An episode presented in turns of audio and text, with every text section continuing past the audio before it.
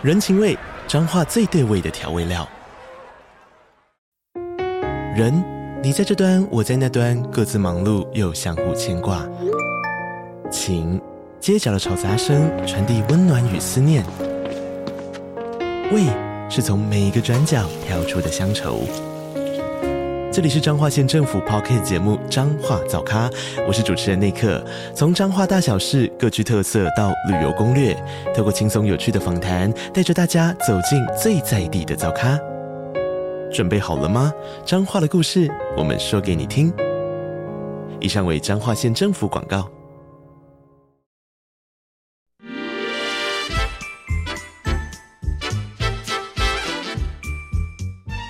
有健康的身体，才有健康的生活。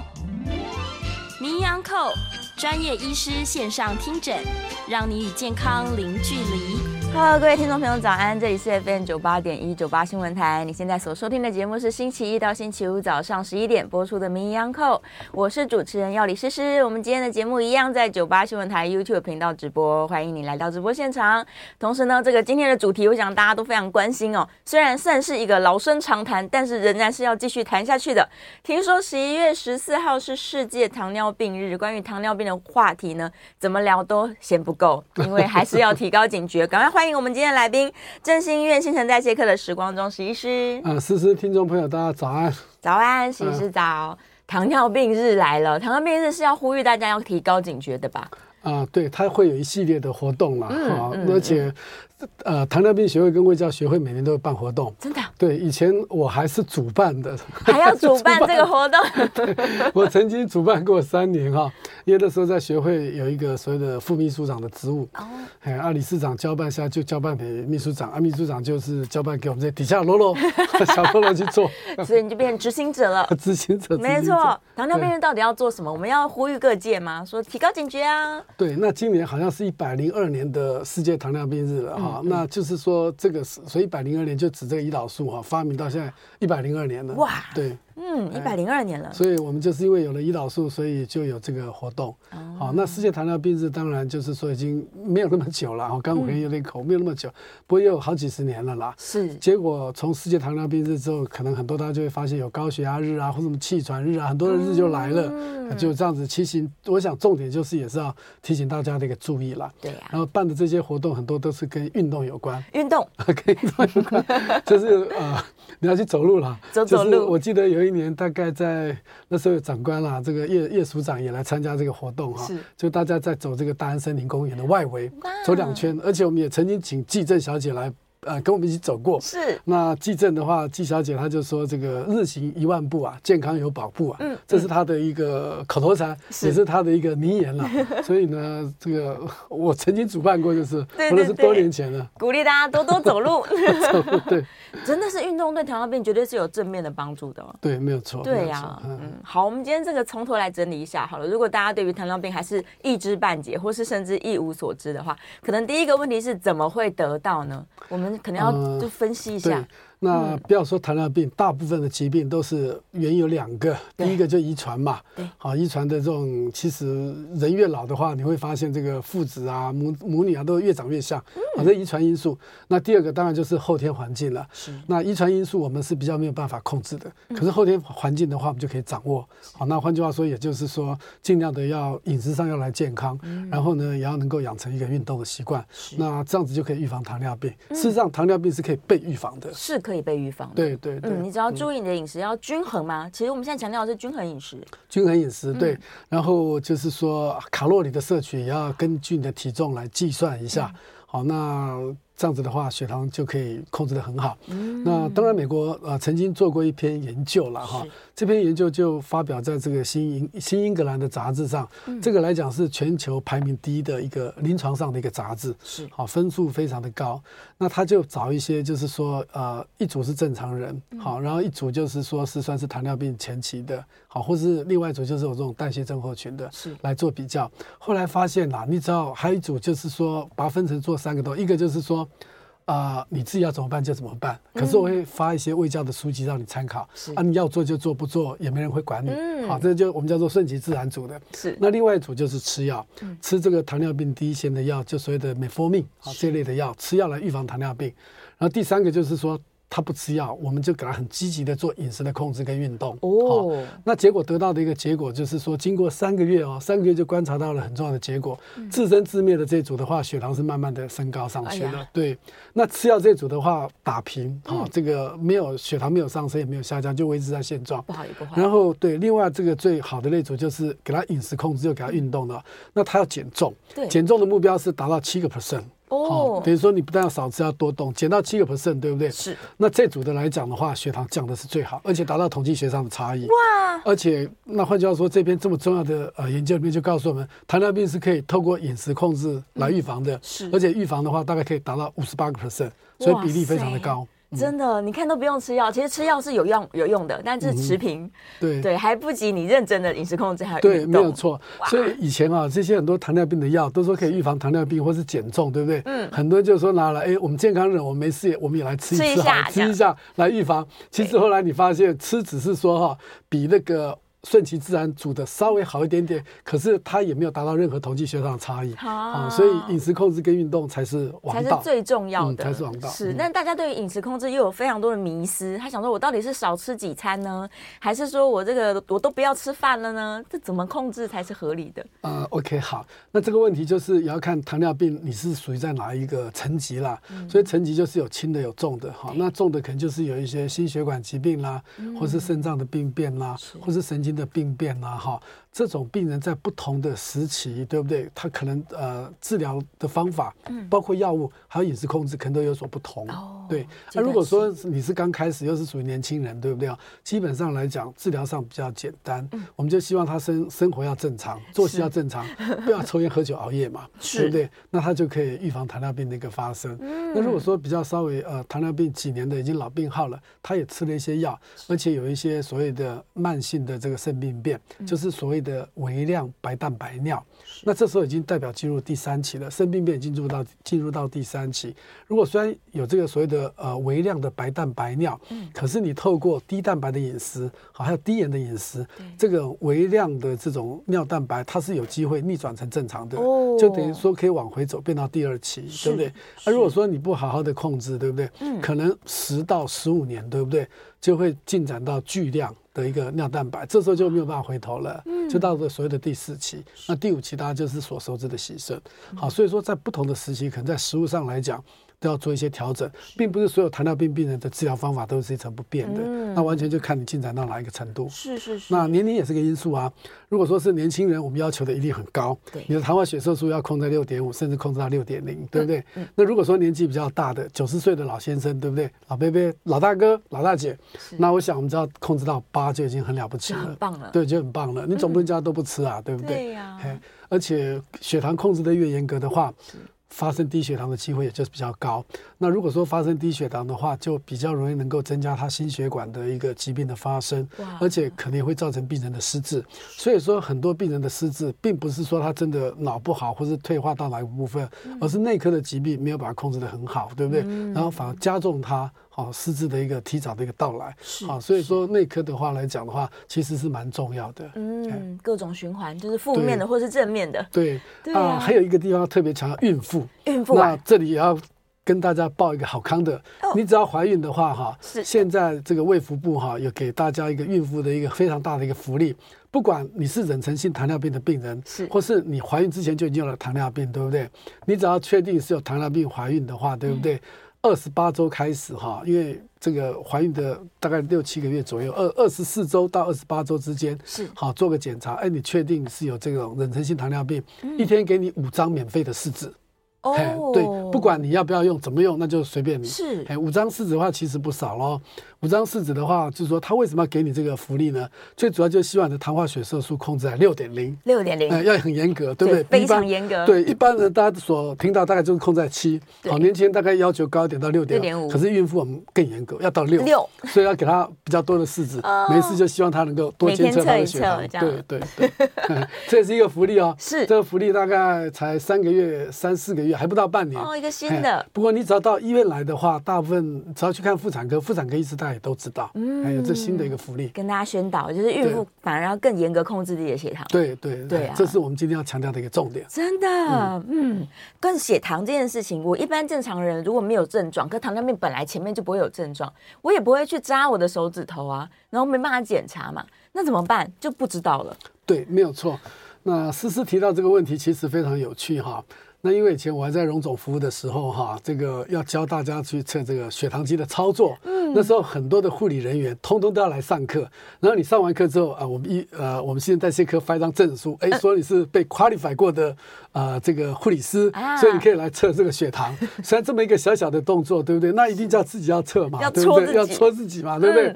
结果后来发现啊，自己戳自己的，尤其比较资深的，包括那些督导的或是副主任级的这些护理师们啊，结果一测。血糖都还蛮高，对不对？有一个他说：“哎，实际是我的血糖两百一十四，有没有问题啊？”！我说：“那你可能要再进一步的检查，你可能已经有糖尿病了。”对呀。他说：“我都很好，没有什么症状啊，对不对？”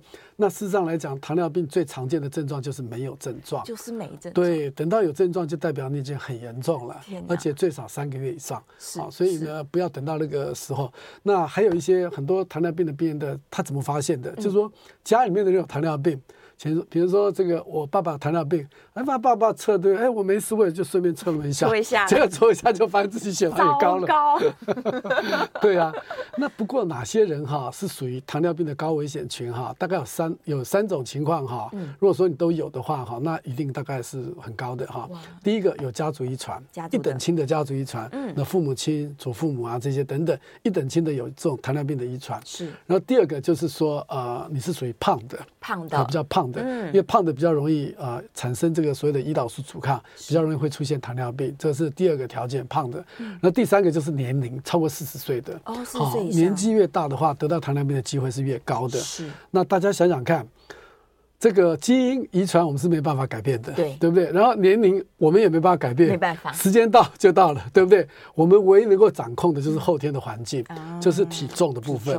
所以说，如果说有的话，哈，这个很容易就这些可能就是糖尿病的高危险群。是。那如果说你有这个所谓的啊家族遗传，嗯，然后你还不到四十岁。可是你体型是胖的，这种病人也蛮多的哦。那这种我们就叫做年轻型的这种糖尿病的病人了。哦好，等于说他还不到四十岁啊，可是他会胖。哈，所以说胖本身来讲，可能你的血糖或多或少都会有一些问题的存在。嗯，怎么？所以不不不能够自己知道。家里面如果也没有血糖机，他只只好去抽血了。啊，对，验个血就知道啦。那现在只要你即使不一定要到医院，到诊所啊验个血都很容易啦。是。所以有些比如说，实习师你是不是会算命？他怎么知道有糖尿病？一看你就知道你。我说我说第一个，你爸来糖尿病，因为我们在临床工作有些时候是非常有趣的。是。好，有些时候我们去看这个看一个老病号哈，那他可能儿子小孩就跟着来，那那个我就跟他讲，我看看他，我看看我说你可能有糖尿病啊啊，他们怎么知道吗？他我早就有糖尿病了，我 早就有糖尿病了。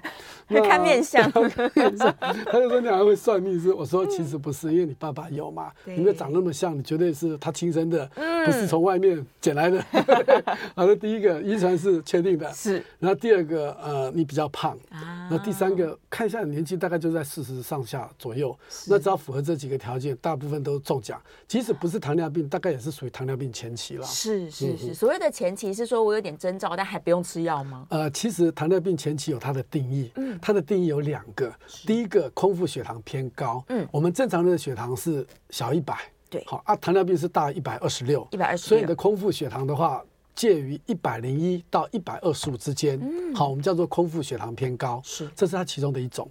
然后第二个就是所谓的葡萄糖耐受性的异常，嗯，那这个就是指饭后的血糖。我们正常人饭后的血糖要小一百四，一百四，大于两百算是糖尿病。嗯，所以说你的饭后血糖的话，介于一百四十一到一百九十九之间的话，对，我们这叫做葡萄糖耐受性的异常。是，那不管你是糖尿病前期好，或是这个所谓饭后血糖的葡萄糖耐受异常的。话，或是两个都有，或是两个只要有一个，我们通通叫做糖尿病前期。哦，只要有一个异常就是了。对，而且也告诉大家，再分享一个资讯：糖尿病前期的病人比糖尿病的病人还要来得多啊！好，很多人都在前期。对，很多人在前期。是，大概目前的统计，就以我们台湾的数据来讲的话，哈，我们台湾现在糖尿病的罹患率大概是百分之十点一左右了。换句话说，两千三百万的人口的话，大概有两百三十万糖尿病的病人。好，这个是一种比例的一个状况。那你糖尿病前期的话，大概是糖尿病人的一点二到一点五倍。而且全世界的数据都差不多。是。那换句话说，我们台湾糖尿病前期的病人有多少呢？就是两百三十万去乘以一点二到一点五之间。嗯。好，这个数字大概跑不掉。好多人。很多人。所以前期比糖尿病的病人还多。但大家不知道哎。对。那我们台湾你知道吗？每一年现在新增的糖尿病人有多少？每一年吗？每一年。你猜猜看，随便猜。十万。哦，蛮蛮厉害，蛮接近啊。以前十年前哈，一年大概只有两万。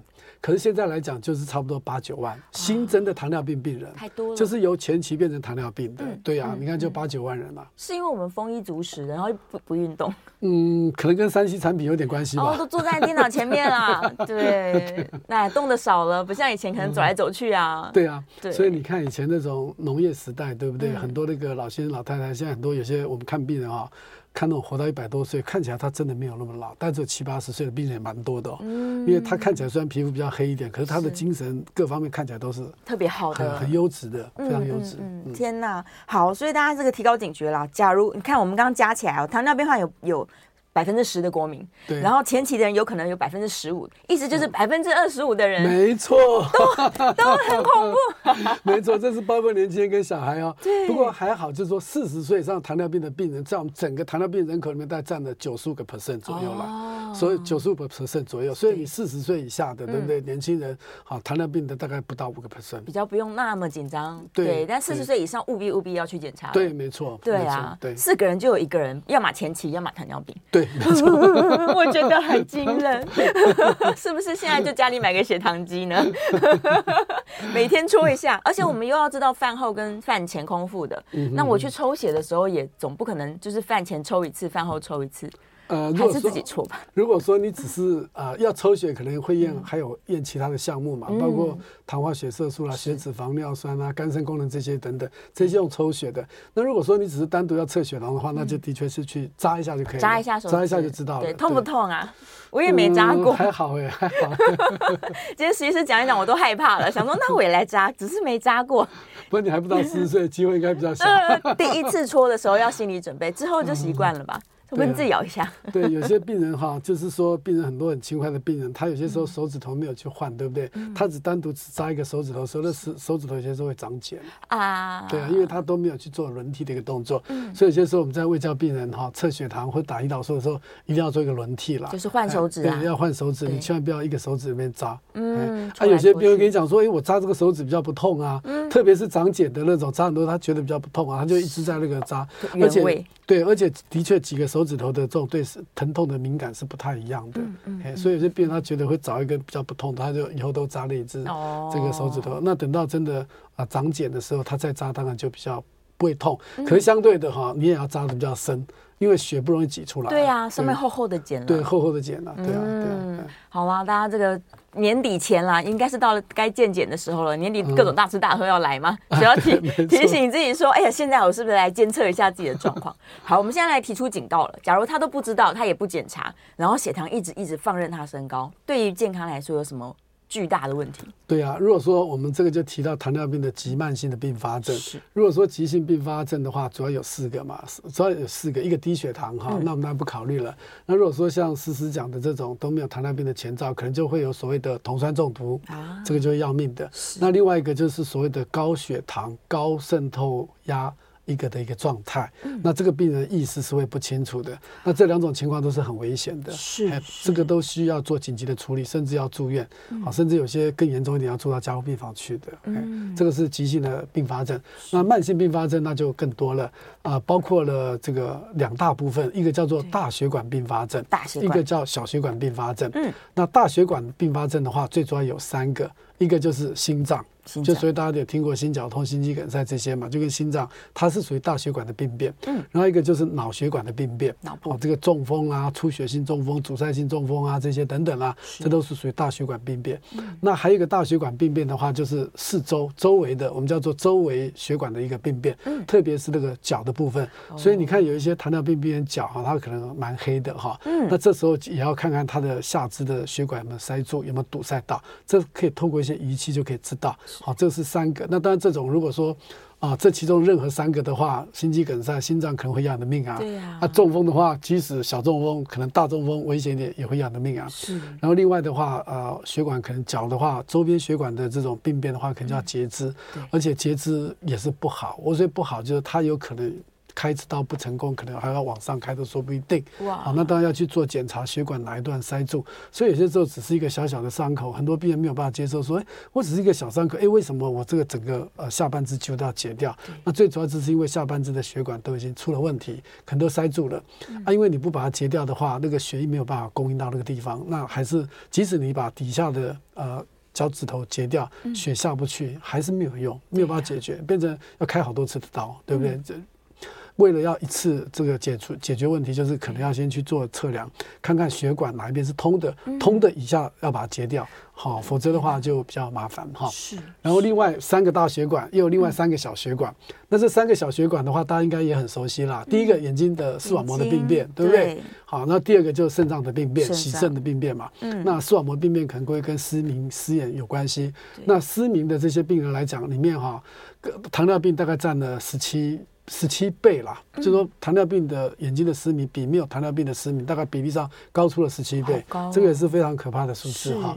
那还有一个就洗肾，大家就所知所知能详。嗯、那另外一个就是神经病变，好、哦，那神经病变主要跟糖尿病脚的那个伤口是有关系的。嗯、啊，为什么跟那个脚上的伤口有关系？就是因为你出现神经病变，对，你对这个冷热没有办法。做调调整，你也不知道，所以现在冬天要到了，我们都会跟啊、呃、家属讲说，你让你的父母亲去洗澡的时候，你要先用温度计，或是用手去测测这个温度，否则的话啊五十度对我们来讲已经烫得不得了，都有灼伤了，对不对？对可能这些病人来讲的话，四十度、五十度，他觉得都。没感觉，没感觉。对、嗯、我们一般人大概洗热水澡，大概就四十五度左右。你的皮在厚，看看皮在厚的，大概五十度你也撑不下去了。对啊、可是这种糖尿病的病人，他的脚对不对？因为神经的呃敏感丧失掉了，嗯、所以五十度他也不觉得热。一脚踩下去就变就烫烫伤了。对呀，对，每年都会有，天，每年都会碰到。是，还有一种情况就是去烤那个烤炉啊。对，对啊。那说实在，还有一位医生，他本身就是医生哦。嗯。可他对糖尿病的知识可也不够认识，所以是冬天到了，寒流到去烤，就烤了那个脚，就是跟烤熟了嘛。烤熟了，然后。刚开始是水泡，然后破皮，对不对？然后造成一个大伤口，到最后可能没有办法处理，可能就考虑截肢的问题。哇，天哪！所以你看看我们这个糖尿病，假如没有好好的控制的话，各式各样的问题。刚刚听到大血管已经够紧张了，小血管也是，哎，对，所以大家务必务必哦，现在开始就提高警觉。OK，把自己这个血糖控制好。刚刚说了很简单啊，我只要运动，我只要饮食控制，就可以逆转过来，何乐而不为？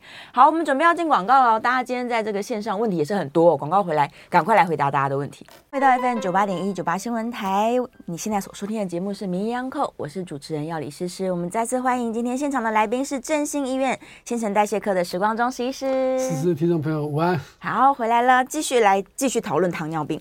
很多人都说我要等到吃的多、喝的多、尿的多，我才要去看医生，这有点慢了，对不对？这已经很严重了，啊、不是很慢，已经很严重了，这已经非常严重了，对，严重。应该要在这个之前，我们有机会逆转回来。对，甚至平常就是该做个体检嘛。四十岁以上哈，政府会免费的三年给呃四十岁以上成年人健康成年人做一个免费的体检，大家一定要善用这个资源了。嗯嗯，一定务必是去检查一下。对对呀，那假如我真的现在确定说啊，血糖控制已经不好了，我饭前也不好，饭后也不好，治疗上面来说，通常会给他们什么样的治疗建议？OK，那第一个就是饮食控制是最重要的。嗯，你不要说你得到糖尿病了，哈，也不要说糖尿病的前期，或是你是正常，一开始最重要就是说。说要饮食控制跟运动治疗。对、哦，那一开始我们也提到过，就是说好好的饮食控制跟运动治疗的话，可以预防糖尿病的发生，而且达到统计学上的意义，嗯、可以减少五十八个 percent 的糖尿病的一个机会，对不对？是，所以这是最上游的哈。那对最重要，可是大家都觉得仗着年轻，也觉得没有什么不舒服啊。现在很多病人就是说他真的不舒服，他才来看病的也有。那换句话说，这个我们医师有责任要提高啊，一般民众对预防保健的重视。嗯，大家都觉得这种预防保健不重视。不要说一般病人不重视，有些医生也觉得啊，这没关系啊，不用吃啊，干嘛等等，也不在不是那么重视啦。哦，不是不重视，不是那么重视。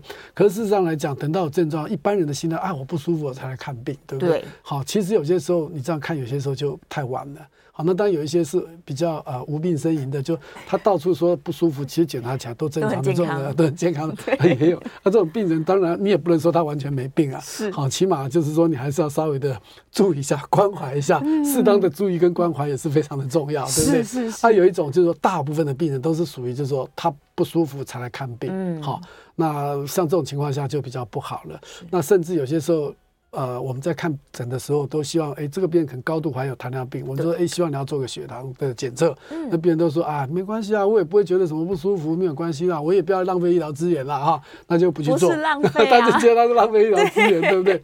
啊，还有一种病人心态上是说，啊、呃，更不健康的，他说怕去检查，检查出出一些病。对，这种病人很多，说他他对很多病人他说，哎，我还是不要去检查，否则检查出一堆病怎么办？对不对？嗯、这时候我们就跟病人讲，我说去检查，当然就是有病要希望你检查出病，赶快治疗啊。对呀、没病是最好啊，等于买了一张啊、呃、三年的一个保单一样啊。嗯，那、啊、如果说你有。这种鸵鸟心态，怕检出病不去做检查的话，我说等到你真的发生的时候，恐怕就会后悔。对，就是拖到了。对对，你就没有及时控制。对，所以当我越资深的时候，其实我觉得卫教这一块还有预防医学真的是非常的重要，最重要，而且它是在最源头的部分。嗯，反而吃药那些是第二、第二、第二步了。第二步了，到后面哈。那至于药的话，有很多种选择，包括现在能够很多让体重减轻的一些药啊，针剂也有啊。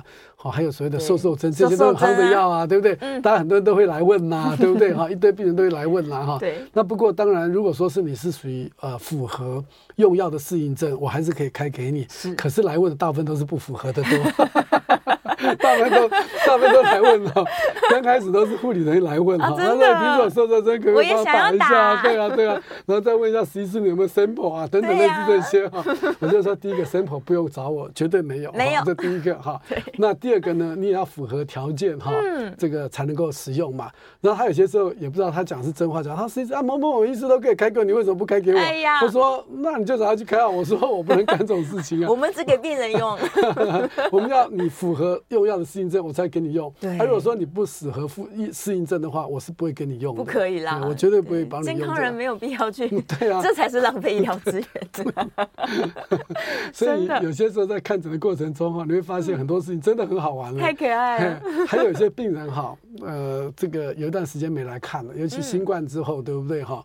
那很多病人平常他血糖控制的很好啊，对，就这次新冠也没看病，没吃药，什么都没做，来哇，血糖就五六百，糟糕。那像这种病人就是比较麻烦的。那我就问他说，你为什么隔那么久没来看？他说还好啊，我不是都很好吗？对不对啊？我自己也吃的很少啊，哈啊，我有在做运动，嗯、所以我觉得我的糖尿病应该好了嘛，好了，应该好了嘛，对，对不对？他觉得我说对，痊愈了，对你的逻辑哈都是对的，好像对，可是你的结论是错的哈。糟糕，我说你还是要好好的按时追踪了哈。对呀、啊，要追踪，即使好了还是要追踪。好，那有些病人一追踪，他其实血糖慢慢的就上升起来，这些还是好的。那有一些根本就是可能开个玩笑，我们可能就看不到了，嗯、这病人可能就看不到了，可能就走掉了或者干嘛就看不到了，嗯、对不对？所以糖尿病真的是会好了吗？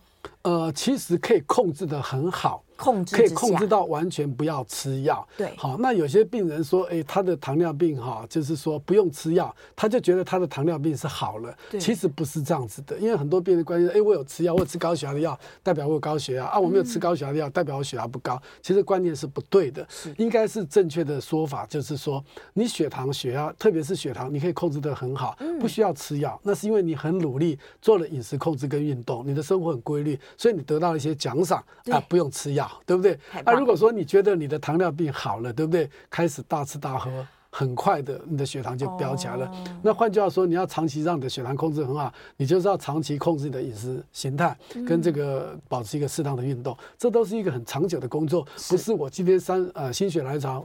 这个热血三分钟，嗯，跑个一万公尺，然后呢休息个一年两年不去动，那这些都是不行的，不行的。是行的，你是要永远维持要健康的，对，要持续的。所以应该可以说是我们有这个糖尿病的体质，然后我可以透过我的控制努力，让它不要血糖升起来。对对，可是这个不是说代表的糖尿病好了，对，不是好了，对，你只要一失控，或者你这个不小心放纵了，哎呀，它就又飙起来了。对，没错。但我们不能够让它这样子上上下下吧？上上下下会对身体有什么样的压力吗？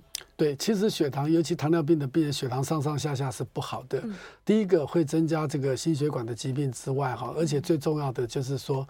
慢性病哈，它也会提早到来。几乎所有的急慢性病哈，这些糖尿病的并发症哈，或是所谓的这种啊、呃、这些。啊，急性、慢性的并发症都可能会加重，会让你来得快速。嗯，所以我们宁可希望病人血糖稍微高一点没有关系，可是不希望他的血糖波动性太大。是。那以前大家对血糖的波动性的概念比较薄啦，比较薄弱，觉得哎高一点没关系，我高一点低一点，我平均看起来我的糖化血色素是好的。对。其实这观念是不对的。我们希望血糖要平稳。稳。啊，对。所以在血糖平稳的一个状况，就希望你的血糖维持在一个很好，就像维持在一百到一百六之间的一个状况，那是最好的。嗯。那这样你的糖化血色素就会很好。是，是，好，那当然有些时候难免嘛，节日啊会有一些大餐，大餐啊、对不对？或是一些聚餐，那我也跟病人讲，那很简单，你吃了之后哈，你下一餐就尽量不要吃啊，然后去多走走路啊，把它消耗掉啊，嗯、那这样还是可以享受美食啊。那最怕就是说你吃了这个大餐之后，然后回家干嘛？又喝了酒，回来睡，把一睡又睡到中午去。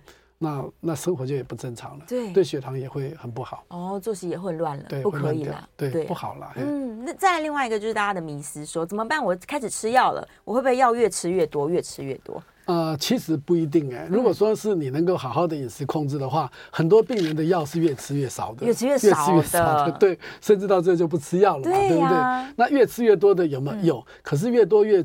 吃药越来越多的病人哈，一个很重要的地方就是说，其实他回家他根本没有好好吃药。哎呀，你懂我意思吗？他根本没有好好吃药，因为他的药量不够，所以血糖高。嗯、啊，如果说你不仔细去了解的话，血糖那么高，呵，跟咖喱加个药，加几个药，再加药加药就加上去，那就越加越越多。那甚至有些病人他加药，然后他只是来拿药，他拿药回去他还是不吃啊。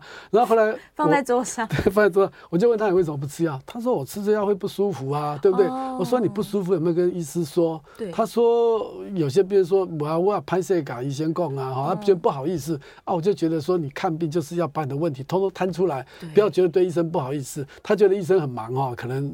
替医师分忧解劳啦，着想。对，我跟他讲说，你不必要，不必要这样，这样你反而害到我们，反而让我们没有把你的血糖控好，反而你增加我们的负担，这样反而是不好的。是，好，那这个是最常见的。好，那当然有些时候不断的慢慢加药，药越吃越多的话，那当然就要去找原因了。哈，那最常见就是他没有按时吃药嘛，所以药会越吃越多。那当然他本身可以有一些其他疾病的问题。嗯，那特别年纪大的，好，如果说平常血糖控制的很好，现在突然血糖的糖化血色素飙升，那这时候可能都。我们就要去帮他仔细的筛检恶性肿瘤的可能性哦，恶性肿瘤也有可能是肿瘤造成的，蛮多的哦，对，蛮多的。其实我们的病人里面哈，大概在一个月中都会发现几个、两三个是属于恶性肿瘤，而且是提早被诊断出来的。他来看是因为看糖尿病、看血糖，而不是看肿瘤，结果后来发现这个。有肿瘤方面的情况还不少嘞，是是因为肿瘤才会造成他的数对数字异常，对肿瘤的出现，所以才造成他血糖的上升。是是是，那不就还好？他有固定回来跟医生讨论。对，如果说有固定回来的就很好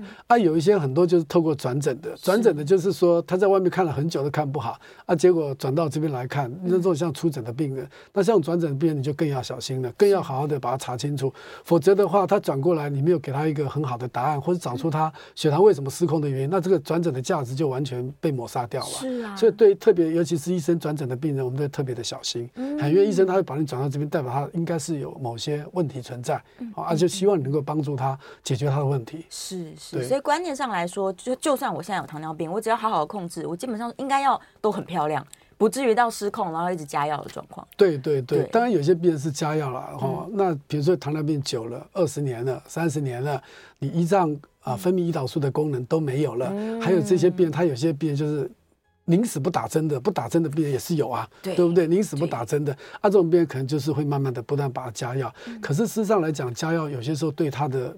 帮忙并不大，因为当血糖太高的时候，对不对？有所谓的葡萄糖毒性的一个作用。嗯、那葡萄糖的毒性的话，就反而会抑制你胰脏分泌胰岛素的功能。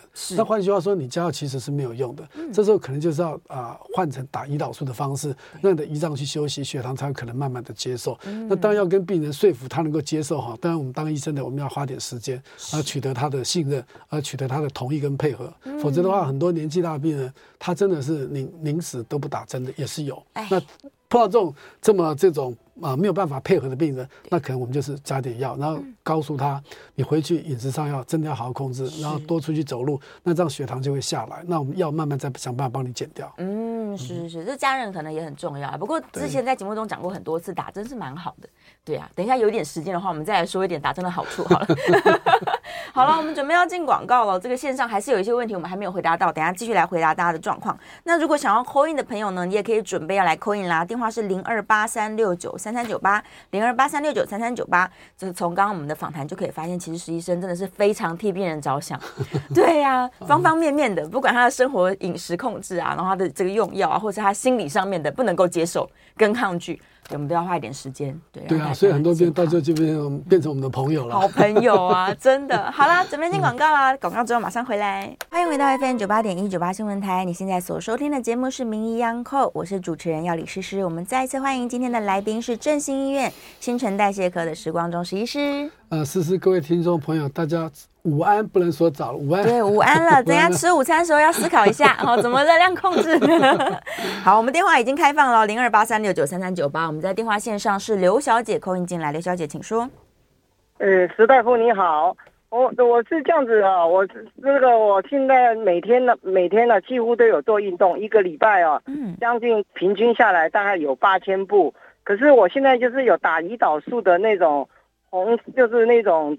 就是红色红红色的那种针，嗯、是，然后打十四 CC，嗯，打打十四，剂量十四，然后超过两百五的时候打四，可是我发现说，我到中午的时候，呃，吃饭后的时候这两两个小时超过超过了两百五的血糖，然后我又打了四，嗯、那晚上呢是又吃了药之后。然后呢，哎，也是超过两百五，那我是不是还要再打四？这个问题我想问石大夫一下。就是麻烦一下，谢谢你，OK，谢谢石大夫。好，是可以打四了哈。嗯、那个胰岛素，我们的是用单位哈，不是用 CC，因为一支胰岛素大概只有三 CC 哈，是十四个单位哈。嗯、那这是第一个跟这个刘先生呃厘清的。然后第二个就是说，有些时候你在运动过后，对不对？嗯、如果说你运动过后去测你的血糖的话，一定是高的啊，大部分人都是高的。是。可是这时候呢，你不可能打，不能打胰岛素啊。你了解我？一打的话，因为这个运动的当时来讲，你的血糖是上升的。因为血糖是热量嘛，你才有力气去运动啊。对。可是隔一个小时、两个小时之后，你的血糖就会慢慢的下降。嗯。好，甚至有些病人可能慢一点，三四个小时之后，他血糖会慢慢下降下降。是长期来讲，的血糖是处于比较低的一个状况下。嗯。所以你千万不能运动之后超过两百，你马上打四四个单位胰岛素。你打了之后，等到一两个小时之后，你的血糖慢慢降下来的时候，那胰岛素发挥作用的话，你的可能血糖就会太低了。太低了。对，所以我们会建议病人在运动之前要先测血糖。嗯。如果说血糖太低的话，低于一百。那就是要吃点东西再去运动。嗯，那如果说高过两百五哈，也不适合去运动。是为什么？因为你高过两百五的时候，你在运动的过程中哈，因为你需要热量嘛，所以你的那个血糖可能会更高，可能到三百五、四百可能会更高。哇，嘿，所以说超过两百五的病人，基本上来讲不要去运动。是，如果说你想要去运动的话，可能我们也是会建议你，就是说打一点点的胰岛素，两个单位或是三个单位哈，先把你血糖降下来之后再去运动，这样比较安全啦。是，比较安全。那刚刚刘先生讲的那种所谓的，就所谓的速效性胰岛素，那这种速效性胰岛素的话，它的作用时间非常快，五分钟到十分钟就开始有作用，两个小时就结束。是，所以呢，有些病人我会跟他讲说，大餐不用怕，大餐还是有大餐的方法，嗯，不是说完全不可 不可接受，是可以吃的，可以吃的。那我说你这个大餐很简单，你饭前去测个血糖哈，稍微高一点，对不对？就先打四个单位啊，然后你吃完饭两个小时，胰岛素作用差不多了，你饭后再测个血糖，但就血糖还是会。很平稳。那、啊、如果说是那另外一种，你觉得饭前没有时间去测个血糖，对不对？那你就吃完饭后，对不对？哎、嗯，回到家之后，哎，看看血糖高不高，再测一下。如果血糖再再高的话，那就赶快再打，还是可以来得及。哦、所以你餐前打或餐后打，其实都都有效，都可以。对对对，嗯、那当然至于打多少的剂量，可能每个人的情况不一样。这个你就是要花点时间去学习，嗯、看看吃什么样的东西血糖可能会比较高，啊，什么样的东西血糖会比较低。这个就所谓的升糖食物，或是这种所谓的升糖指数、高升糖或低升糖指数的一个食物，你自己要去做测试，因为每个人的肠胃吸收情况不一样。嗯、那唯独就是说。要多测血糖的话，就能够抓到其中的一个窍门。是，所以有些很厉害的哦，他真的很厉害，他照样大餐，嗯，经常大餐，可是他糖化血色素真的控制的很好。哎，那他每次看着就把这个本子拿来给我看，炫耀，跟我炫耀示威。你看，其实我每天照样吃它，可是你看我的血糖这么好。他就是善用这个。呃，对，我说啊，那你得到窍门了哈。我说你可以第二，以后可以不用来找我看了，自己可以当医生。开玩笑的哈，真的。那当然，这种病人我们看到也蛮开心的，他。能够享受他的美食，一样也能够把他的血糖给控制好，这个是不容易的，是是是，需要学习了，需要学习。嗯，所以这些速效的胰岛素就是这么好，可以帮忙自己。好，再来电话线上是王小姐，王小姐请说。哎，两位好，你好，请教医生，呃，就是我们说饭后血糖或者是空腹血糖，那请问我们吃完饭后是就是很。几个小时之后，我们之内算算是饭后血糖，要超过几个小时后才算是空腹。嗯，OK。那另外呢，就是嗯，我们吃多少量算算是饭后？譬如说，嗯，我可能只吃了两片饼干，或者说只吃了几颗花生、两个核桃，那这样一个小时后量，那这算是饭后呢，还是算空腹呢？哦，是。OK，好，第一个问题就是说，呃。那个血糖的饭后怎么算哈？对，饭后一般来讲哈，就是说我们从第一口饭的时候开始计算时间，第一口就算。对，一般来讲，一个小时吃完饭吃吃饭的之后的三十分钟到六十分钟，血糖是标的最高的。嗯，那如果说以正常人来讲的话，两个小时之后他的血糖应该要恢复到平常。是，好，就吃一个饭，两个小时后你的血糖应该到平常。嗯。所以，那糖尿病的病人来讲哈，因为他的胰岛素出了问题，所以他胰岛素分泌的不是那么的顺畅，所以他胰岛素的作用可能会不够，所以他血糖就会比较高，或是他胰岛素的作用变得比较缓慢，可能你要三个小时、四个小时血糖才降下来，这种病人也是有的。好，所以说我们讲的饭后一个小时、两个小时跟三个小时，基本上来讲哈，都是。啊、呃，不一样的一个范围哈。那如果说是啊、呃，刚刚我们这位呃王小姐有提到说三个小时、四个小时，什么时候才算空腹？嗯、一般来讲，你只是单独测血糖的话，像这种晚餐，对不对？好，我们大概就模拟它大概四个小时就算是空腹了。哦，是。可是我们真正啊规、呃、定严格一点的话，要去测血糖，大概要八个小时。八个小时。测、呃、小时测血糖是八小时。嗯、那如果说你要测血脂肪的话，可能要到十二小时。嗯。所以说，看你检验的项目来决定呢这个测血糖的一个状况。好，这是呃第一个问题。嗯。那第二个。问题是，他说他吃多少量？如果只吃两个饼干，了解对饼干核桃对不对哈？嗯，其实这个还是要算，我们不能讲饭，我们其实现在更好的叫叫做餐后，餐后你不见得吃饭嘛，对不对？我们叫餐后。那事实上来讲，你吃了两片饼干或是一些核桃，这个我们还是认为是餐后，这个不能说空腹。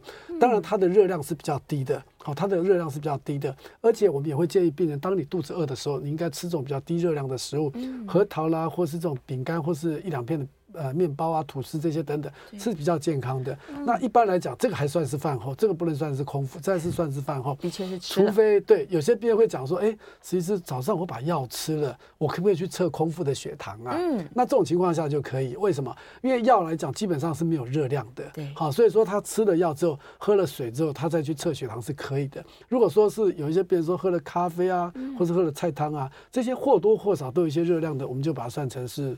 啊，饭后只要有热量的，那白开水不算。白开水可以喝。对，所以很多病人呢，就是说这个八小时甚至十二小时都不喝白开水，其实倒也没必要。我就跟他讲说，空腹来讲，就是你吃。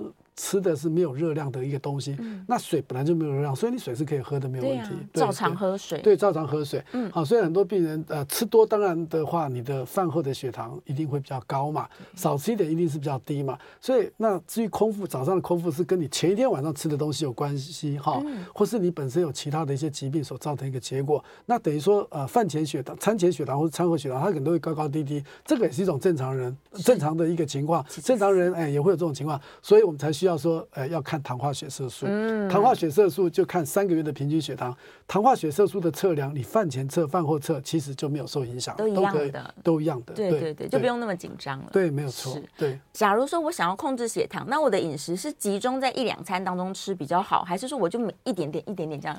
OK，好，少量多餐。呃，对，少量多餐这种就是零存整付还是整存整付的概念，对不对？哪个好呢？其实我们还是建议零存整付会比较好，就是少量多餐比较好。真的？嘿，不要一次吃很饱啊，吃很多，然后接着饿很久。对，其实这样。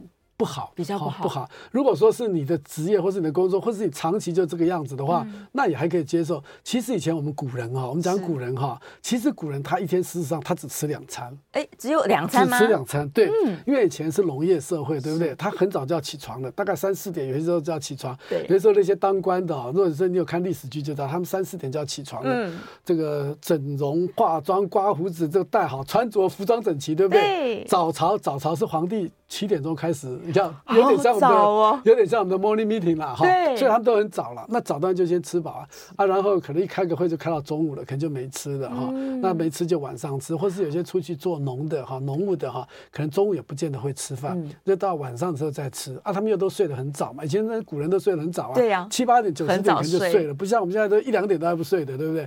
好，那古人其实以前的人他的确是吃两餐。嗯、那如果说你习惯吃两餐的人，其实两餐是可以的，可以的，哎，可以的，嗯嗯，啊，两餐还是尽量采一个。均衡的一个状况。好，那当然最主要的话就是看吃进去的总热量，还是要算总热量啦。对啦，都可以的。好了，我们这个希望下次节目再见，拜拜。